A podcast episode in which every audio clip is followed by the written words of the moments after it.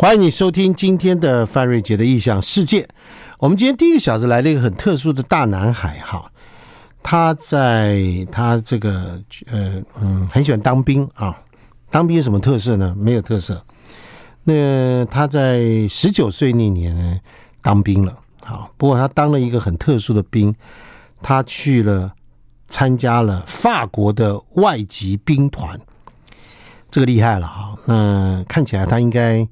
有跟法国有什么连结，还是什么样的一个前世的记忆吗？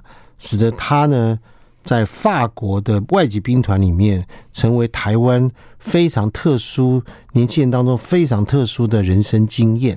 我们今天来欢迎许逢儒来呼，你好，你好，范大哥，你好，很高兴来来电台跟大家分享。是是是，你这个你是法法，你有法国血统吗？我没有法国血统。你爸、你们爸妈跟法国人有关系吗？没有关系，我爸妈可能都没有太多出国的经验。哦，所以你是土生土长的？呃，对，我是土生土长的台湾人。在哪个城？在哪里长大？在彰化长大。在彰化长大。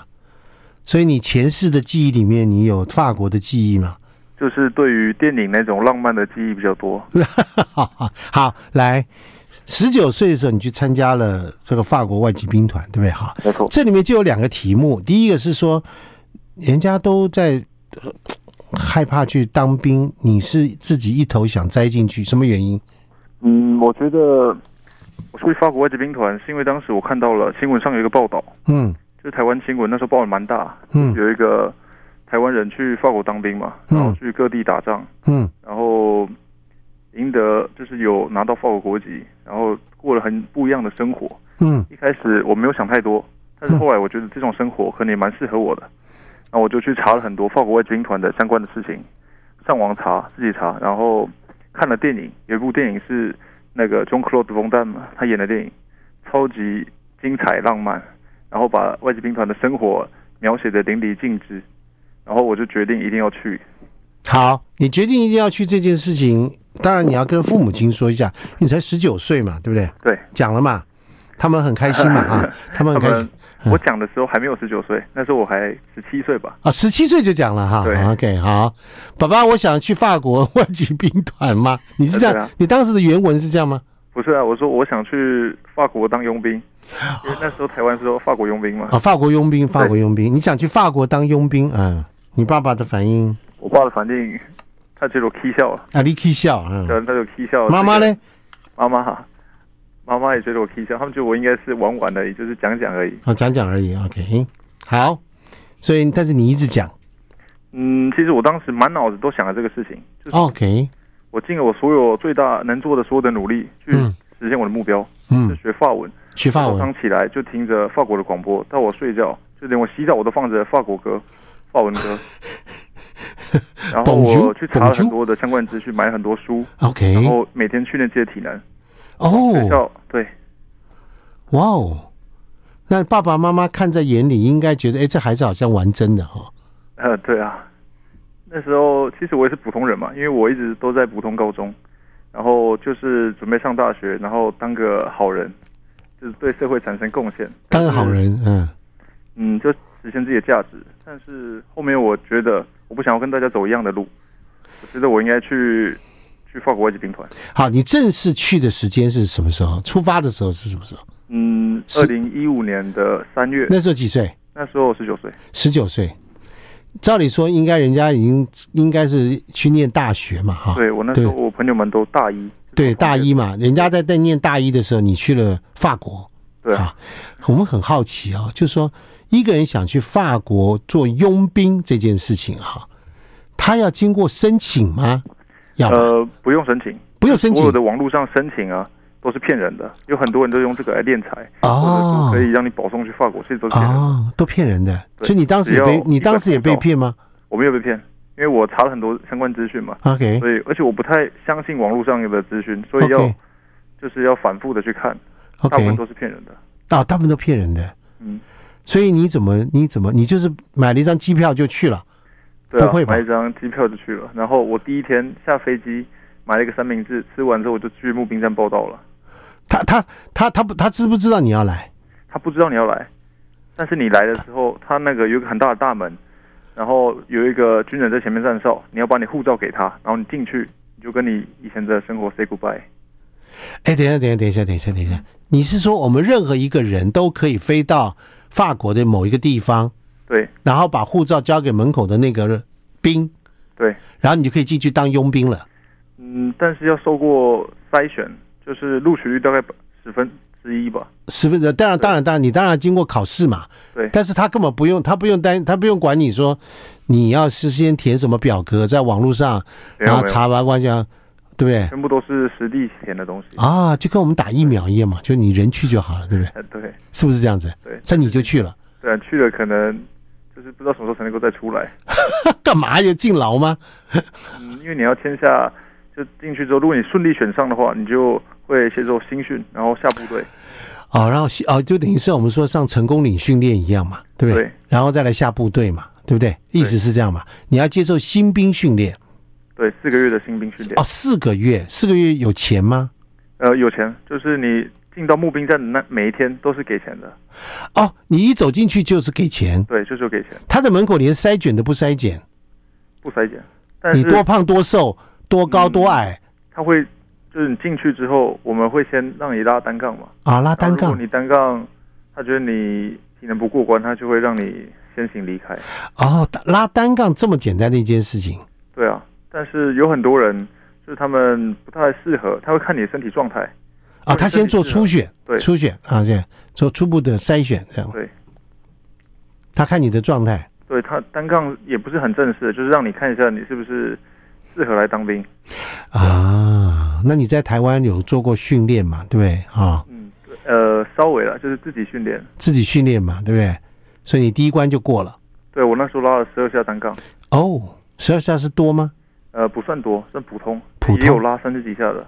哦，也有拉三十几下的。OK。很多人都是二三十下。二三十下，所以你十二下过了。嗯、呃，过了。好，这个。许峰如呢，在十九岁那年，在一个完全没有法国背景的状态，这样从台湾就看了几部电影，了解了一个梦想，就自己飞到法国，OK，就走进去，然后开始拉了十二个单杠，这件事开始了。当然，他我们都知道，他最后通过了新兵训练，然后呢，呃，真实的下了部队。但是这个中间真的高潮迭起，好不好？我们待会儿见。I like 欢迎你回到范瑞杰的异想世界。一个台湾十九岁的大男孩，怀抱着到法国去当佣兵的想法，呃，自己一个人就背着行囊，买了机票就进来，就参加新兵训练，不需要申请，你就进来，他就开始对你做一些初步的评估，拉拉单杠就知道。好，许峰如，峰如，范大哥。是，请问你一下，你在书里面一直提到你的名字叫做胡富，富，对，为什么？外籍兵团，你筛选进入之后，他会给你一个假名，所有人都会给一个假名，就给你一个假的身份。嗯、假的身份哦。对，就是很多来参选的人，他其实以前有犯罪记录，OK，他有前科，嗯，然后他们来这边是为了要取得第二次人生开始的机会。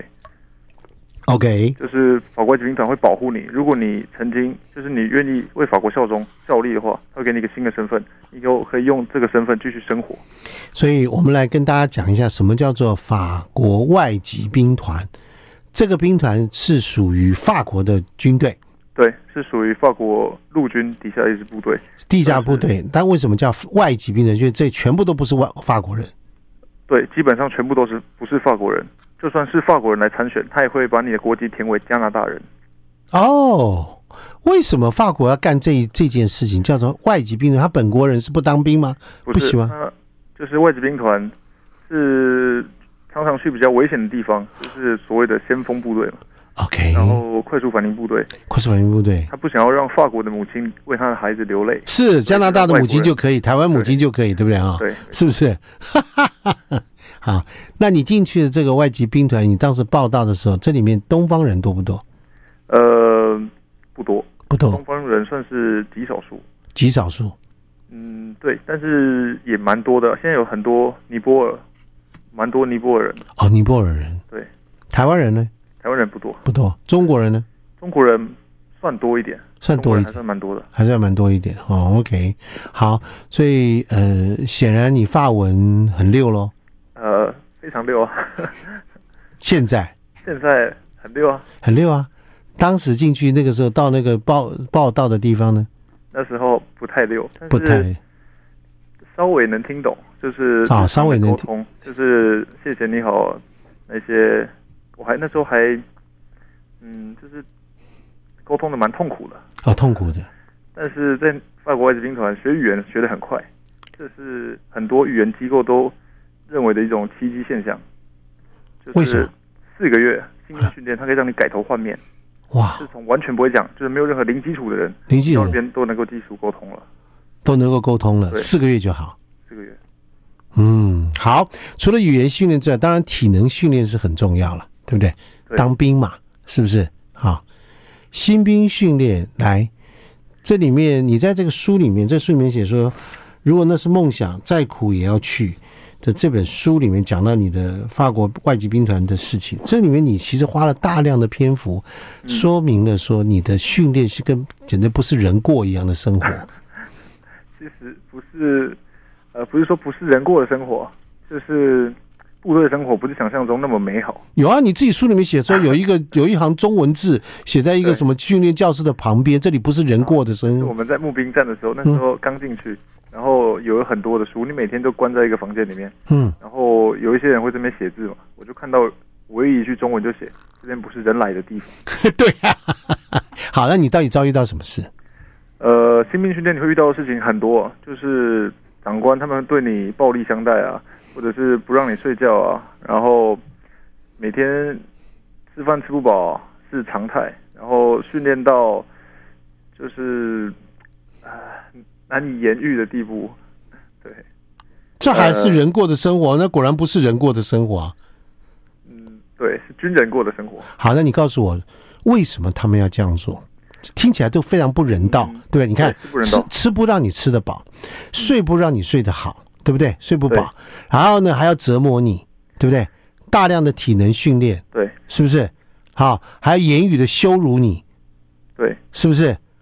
为什么他们要这样做？因为军队是一个，他要筛选你的那个学，就是看你的意志力、你的心理状态，嗯，然后只有把人逼到极限，才能够知道这个人他到底是什么样的人。不是你每一个人，就算你即便是运动员也好，很多运动员来就是外法国参军，但是后面他们都退出了。哦，运动员来都搞不定，嗯嗯，就不只是体能上面的，更重要的是心里面的东西。OK，嗯。你，你可以告诉我说，去法国，你说从第一天开始他就给你钱，对不对？对，多少钱？嗯，就是法国最低的底薪，大概一天三十几欧元吧。那是多少钱台币？我觉得大概呃一千一千五可能都不到，一千五都不到。对，那一个月下来就三四万块钱。差不多，差不多。台币大概四万块钱，差不多。对，但这是底薪啊。底薪后面还有很多野外的加急啊，然后训练加急什么的。哦，训练加急、野外加急。对，OK。更多的是那个任务加急啊，任务加急。海外的话，这加急会更多。哦，加急更多。所以你是冲着你一进去就知道有这些这些东西吗？呃，没有。我那时候进去的时候，我看了，就是我那时候去的是伞兵部队嘛，我去第二伞兵团，在科西嘉岛。嗯然后他的薪水呢，在法国外籍兵团是数一数二的，因为我们是法国外籍兵团的门面。OK，你就是过去，你就是讲说去那个伞兵，对不对？对，门面。好，你后来你告诉我，你参加伞兵部队之后，你一个月可以拿多少钱？一个月底薪大概就两千欧元左右。那就是多少？呃，八万台币。不到不到不到七八万，七万六七万六七万，这是底薪嘛？对，再加上加几啦等等的东西，你一个月最高拿到多少钱？给大家一个概念。最高拿过四千欧元。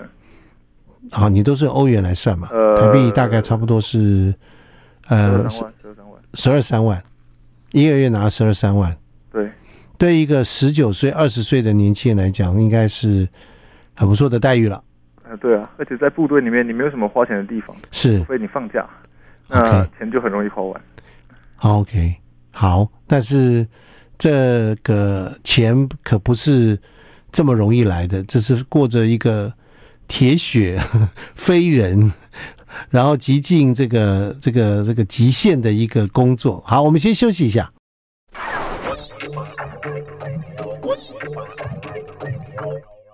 欢迎你回到范瑞杰的异想世界。我们今天跟 Who 许逢如，他在法国外籍兵团里面叫 Who，吴吴不是 Who，吴吴像你变吴先生了一样。呃，对，嘿嘿，是我的假名。你的假名，OK。啊，大家好。对，你的你在那个时候当兵这段时间当中，嗯、你说吃不饱又睡不好，对，吃不饱怎么会有体力训练呢？他吃不好吃不饱，但是他会让你活着，然后你只要活着，他就会知道你这个人到底是什么样的人，他会看你的意志力。每一个人都吃不好，哦、每个人都吃不饱，但是如果你能够在从中脱颖而出，那你就还是他们需要的人。哦，这个完全是一个你你是后来才搞懂，还是你一进去就知道这件事？我进去的时候我也不知道，因为没吃饱，就是没办法想太多事情，只能撑着撑着。没吃饱哎，站着都能够睡着，我都不知道人站着都能够睡着，站着都能睡着。对，我站着，然后就晃神，然后就睡着，但是得维持自己的注意力集中力。就是、你在书里面写说，你常常会累到要靠着墙壁站着。对啊，因为他不让你坐下。哦，他不让你坐下，不让你坐，就一整天你都不能够坐下，故意的。除非你吃饭的时候能够坐下，然后五分钟、十分钟再起来，再起来，是故意的，就是、故意的磨练你。哇！就算你不在野外受训，然后你在基地里面，然后运动完这些训练完课程完那些休息时间也是站着，然后去拿着那些小书本去学一些战斗知识，还有你需要学的法文的词汇。嗯，而且很多东西都要死记硬背，就是你要把它一个字不差的全部念出来。就算你口音不好，但他会尽量去听懂你讲什么。因为大家都是外国人，每一个人都有自己的口音，嗯、或者是自己学语言的困难。对，但是你要讲，就是你要全部记住。如果你讲的坑坑巴巴，然后结巴，他就觉得你，呃，他觉得你就是没有在认真在学，然后你就会晚上都不让你睡觉这样子。晚上都不让你睡觉？对啊，嗯、常常会让你罚写，就是也是他们让你学语言的一个方式。所以进去十个人，只有一个人通通过了，大概平均。对，就是。也不一定要看那一期，就是每一期不一样，每一期不一样，看看你的意志力有多强。率十分之一，就是进去的大概十个人有一个人进去了，但是这些人筛选完之后不一定。就是我那时候新训的时候，四十五个人进去，嗯，但是我们结束的时候是二十五个人，就大概淘汰了一半，哦、淘汰掉一半嘞。好，你在这本书里面哈，如果那是梦想，再苦也要去的这本书里面。你在里面讲到你常跟里面跟那些外国人在打架，对，常常有这种矛盾冲突的关系。呃，其实打架在外籍兵团是稀松平常的事情。OK，哦，而且长官他不会去限制你们打架自己解决，不要在他面前打就可以。就是我那时候有个英国士官跟我讲，嗯，就是集合的时候我看到你们脸啊受伤啊，脸肿的像猪头一样，我都不在乎。你只要晚上自己有跟谁有问题，自己去后面树丛解决一下，然后明天只要能够在那边集合就好。哦，只要能够解决就可以了，对不对？有没有出出过人命的？打死人没有啊，但是把人打伤进医院的很多。好了，那你跟谁打？你跟谁打？你跟谁打？你都是跟谁打？他是人家弄你，还是你弄人家？都有，都有。但是有时候你在那种吃不饱、睡不好，然后每天精神压力很大的状态下，每一个人。一个很小的东西就可以爆发。OK，记得我那时候排队等吃饭的时候，嗯，有一个人，每一个人有三根香肠嘛，然后那个一个罗马尼亚人，他只给我两根，嗯，当下我就那个 就揍他，对，他就打饭，然后就结束吃完饭之后，我就那个一拳就挥在他脸上了，一拳挥在脸上，对，干嘛给我找一根香肠？是不是？那时候感觉一根香肠能要了我的命，好，因为太饿了，对啊。OK，你什么时候开始吃饱了？什么时候开始吃饱？新训结束，就是野外训练结束之后，你回到呃团部的时候，那时候伙食会稍微好一点。嗯，对，但是也没有说到吃很饱，就是普通的分量。普通的分量，可能如果体重七十公斤人应该可以吃饱，那如果超过，因为很多人他们身高体重都不一样嘛。嗯，如果是一个比较高大强壮一点的人，他们应该都吃不饱。嗯，你几公分？你几公分？身高一七八。你一七八，所以你应该是属于吃不饱那种人。我也是属于吃不饱那种人。怎么办？那挨饿还能怎么办？没有其他办法。找不到，你去外面买食物不行吗？呃，不行哎，你没有。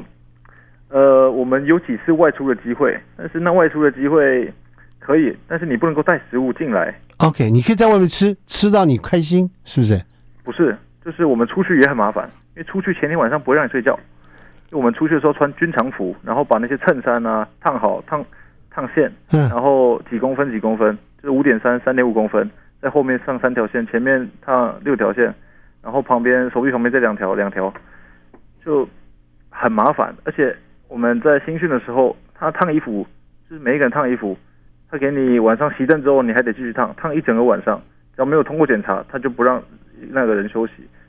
而且一点点瑕疵，就算是一条污垢好了，还是一条线烫成两条，那你这条就这个衣服基本就毁了，就得重新烫。他还有把那种这件衣服四十五欧元一件，然后他直接把你剪掉。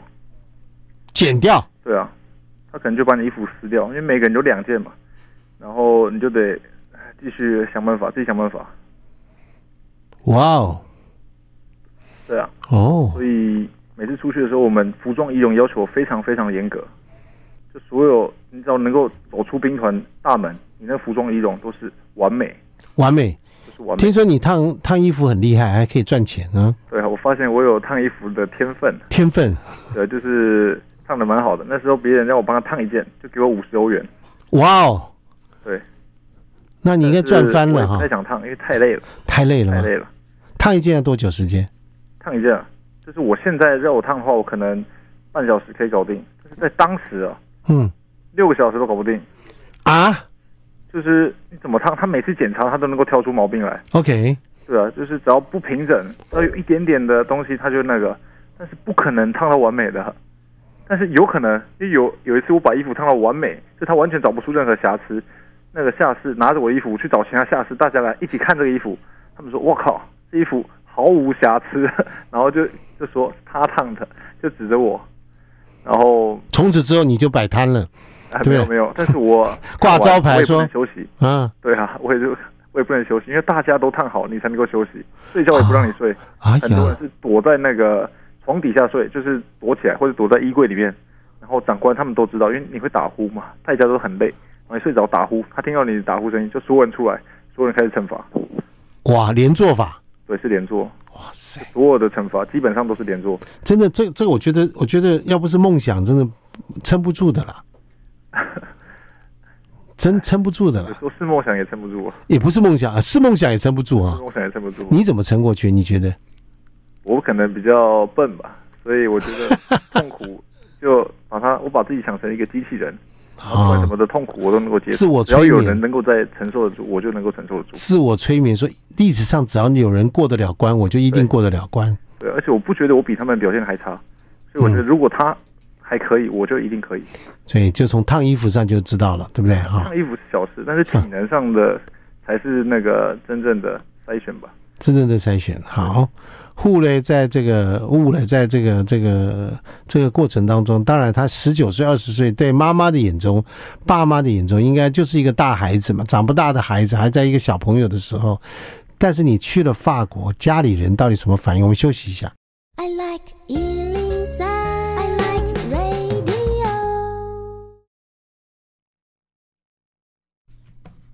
欢迎你回到范瑞杰的异想世界物啊，来，来。丰儒，你妈妈知道你在那边受到非人的待遇吗？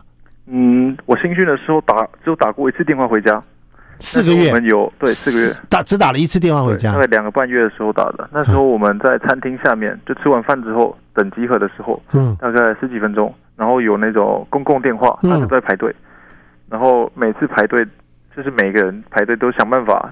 好不容易拿到电话，就一直讲，一直跟家里讲，然后在后面等他，然后就会有人大发脾气。那时候我讲跟我妈没讲几句话，但是台湾已经半夜了。呃，那时候我们吃完饭，台湾应该凌晨了吧？然后我打电话回家，我等我家喂谁啊？是我妈接的电话。嗯。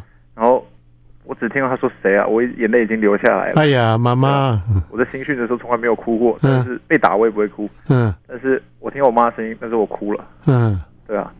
然后我就说妈是我，然后我在法国现在已经选上了，之前没有跟你联络，因为我没有手机，我手机 SIM 卡被剪掉，然后手机也没有没没有人收手机，所以就没办法跟你联络。然后现在跟你讲，现在过得还还蛮好的，过得蛮好的，对啊，就过得还不错。嗯，妈妈一定哭哭翻了吧？对我妈也哭了。啊，让我觉得非常不好意思，又不想让家里太担心。可是两个半月以后才打去。对啊，也没有其他，也没有写明信片，写信不能吗？啊，不能啊，哪有机会拿到明信片？没有，没有办法去寄。大家都是一起训练，然后没有没有办法。哇，他们他们真的是把一个人逼迫到真的死角里嘞。对啊，你没有办法与外界取得联系，然后把你的整个人生都把你整个这个这个极限到极限中了，对不对哈？对啊，因为他们需要的就是那种对放弃一切，然后来到他们这边，然后成为他们想要的那种军人，是就为然后为他们国家服役。对对，就是说你都会为了一个香肠跟人家拼命了。当然，这个上战场的时候就会有产生很大的力量嘛。对，好，OK，所以。你没有手机，你后来妈妈有没有讲这一段过程中他们的担心呢？我觉得他们是无时无刻都在担心，因为他不知道你在法国过的是什么样的生活，然后就是他们能够取得的资讯都非常的有限，然后他们自己也会想象是不是被人家欺负，是不是吃不饱穿不好。嗯，我每次我给他打电话，我就会想办法去让他打消他的担心。我说现在过得还不错。然后长官都挺好的，完全是在撒谎，你完全在撒谎。是是体力上比较辛苦，然后也就是过得还不错。哎，他们后来知道了吗？后来应该也不知道吧？是，我也不会去跟他们讲过的。那你这本书里面就写得清清楚楚了，对啊。哈哈，他们知道了啊，知道了吧？他知道了，知道了哈。我已经过去了，已经过，已经过去了。好，OK。所以你后来做了伞兵，对。跳伞这件事情很刺激吧？哈，跳伞这件事情，我觉得是必做的事情，人生必做的事情啊。人生必做的事情。但是军队跳伞跟那个外面跳伞就完全不一样了。是不一样在哪里？跳伞，嗯，你要带枪、带装备，然后带你的就是个人的行囊，那些军事的背包啊，然后子弹什么什么的，那些东西加起来大概能够五十公斤左右。哇哦，那已经半个人了，那已经半个多人了。对，你跳伞下去。你看好你集合点，然后落地之后，第一件事情取出你的枪，把你的伞包解开，然后保持警戒，然后整理收伞，然后带着你所有的装备，五十几公斤藏在背上。如果在任务中还有可能更重，可能到八十公斤，然后你就扛着所有装备往集合地点跑。跑？对啊，就是背着五十几公斤跑。嗯，就是训练的时候大部分都是五十几公斤，而且伞伞还不能遗遗留下来。对，不能不能，要把它收起来。对啊，因为训练的时候，对啊，训练就是每次跳伞都会有人受伤，跳伞很容易很容易受伤。很多跳伞，因为我们那个伞我感觉不是很好，就是比较老旧了。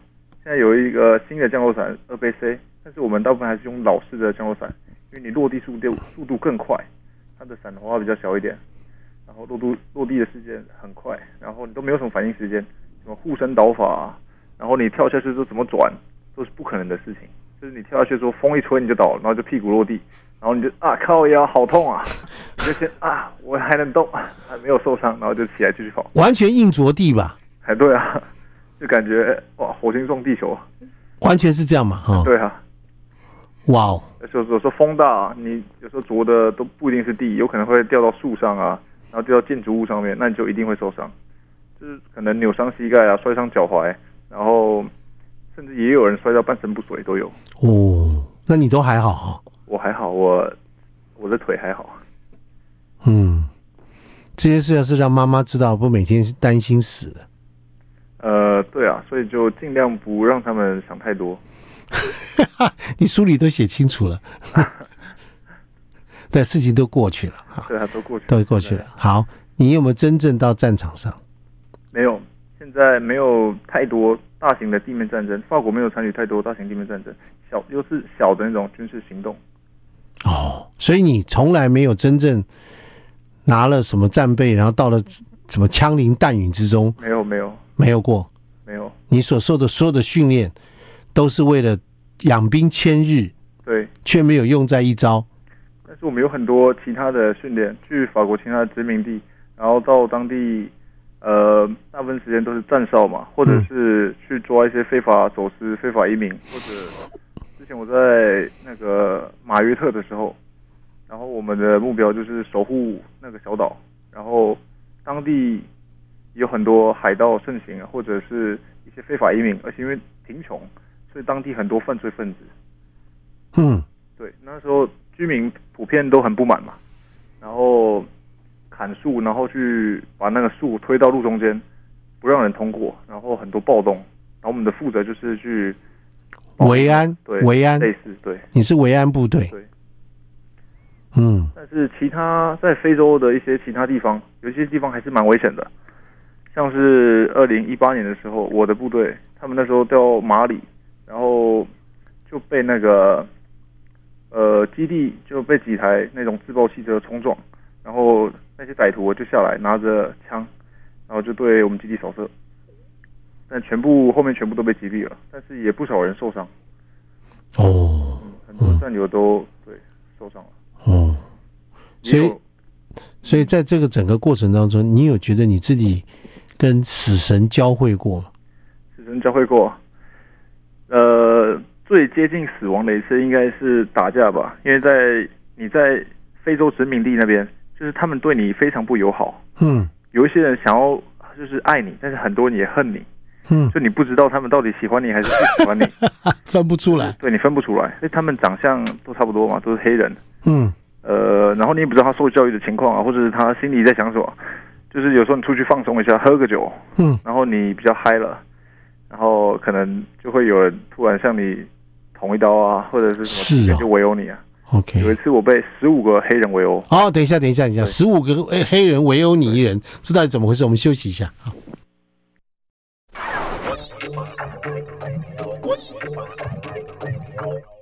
好，紧张刺激了哈。我们的这个许逢儒嘞，那年你被十五个黑人围殴的时候，你几岁？我那时候二三二四吧。二三二四，哇！你已经在军队待了三年多了啊，待了五年，五年。待你待了五年嘛？待了五年。呃、对对对，呃，那时候对服役三四年左右，三四年左右嘛，对不对？啊、哦，你被十五个黑人围殴，你一个人？呃，当时我们是两三个人一起去喝酒，什什么东西？然后什么？是我们那时候两三个人一起去啊，两三个人去喝酒。我们每一个都是要成群结队，就是至少两个人，然后三个人，OK，然后才能够出军营。然后一开始的时候是另外一个人先被打。然后我看到他被揍，但是我喝的也比较多，我就上去就打那个打他的那个人，嗯、但是想不到这一反抗啊，嗯、他整个街的人都跑出来了。哇，对啊，我靠！我觉得能够活下来，就是因为他们人太多，就是他打你的时候，你一开始还可以，但是人太多太多了，就把你打到地板上，然后每个人这样踹你，然后幸好他每一个人都把你围上来，把你挤得水泄不通，所以你他没有机会啊，就是。可以杀掉你，因为每一个人都这样踹你，一直等到后面才有那个其他人来支援，这样。所以你们是两个人被打，对。但是另外一个他被打，还好啦，因为主要我那时候为了保护他就，就就大部分火力都是我在承受。火力是你在承受，啊、你有受伤吗？我被砸了一个那个酒瓶。你被砸了酒瓶？缝了十几针。十几针哦。哇，就只有这，就是就是这个伤吗？就这个伤吗？内伤有没有什么什么？内伤是还好，但是那时候头肿的像大概有两倍大吧。哇哦！回部队的时候？对啊，其实没有回部队啊，那时候是在早上醒来的时候就在医院了。啊，你已经我给印象是倒在血泊中，你已经没有意识了，昏倒了。对，稍微有一点意识吧，就是感觉很多人在踹你，然后有一些人那个拿武器啊，想干嘛干嘛的。哇哦，那不是要你的命吗？他应该目的也不是要你命吧，就是不喜欢你，就想揍你一顿了，就发泄他们本身的那种愤怒。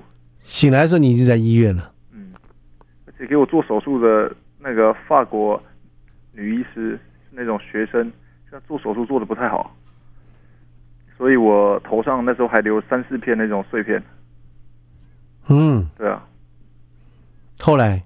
后来慢慢，医生我去照 X 光，他跟我说会慢慢自己跑出来，就是你身体会把那些异物自己排出的。然后我就等了很久，就是偶尔会有碎片，我就抠一下，然后它就自己出来了。是、哦，你变了一个玻璃玻璃碎片人？没有没有没那么夸张，还好了，就是不影响生活，就稍微影响美观而已吧。哇哦，你没有回去报仇？你我也认不出他们啊。都黑的，呃，也有这样有点种族歧视，但是我对他们。不是啊，我们我们本来对黑人就很难识别。对啊，我也觉得蛮难识别。我们我们不是种族歧视啊，就就像那那个白种人看黄种人也很难识别啊。很多时候他们觉得说你们都长得很像啊。确实。对啊，是。对我来说，我觉得都长得蛮像的。对啊。而且就就体型就那样，然后你也不知道是谁。算了。啊，对啊，那不可能去干嘛嘛。而且以仇恨来回报仇恨，我觉得不是一个最适当的方式。我知道，当然不是最好的方式。可是你就白白的就被打了一顿，你还你还去救人？对啊，我就是我当兵的一定要讲个义气嘛。嗯，就是我受伤可以，但是我尽量不让我战友受伤。OK，很好。最后到底是谁帮你们解围的？呃，法国警察，就是有有那个当场有法国人看到，然后报警，然后目击者说十五个打我一个，十五个打你一个。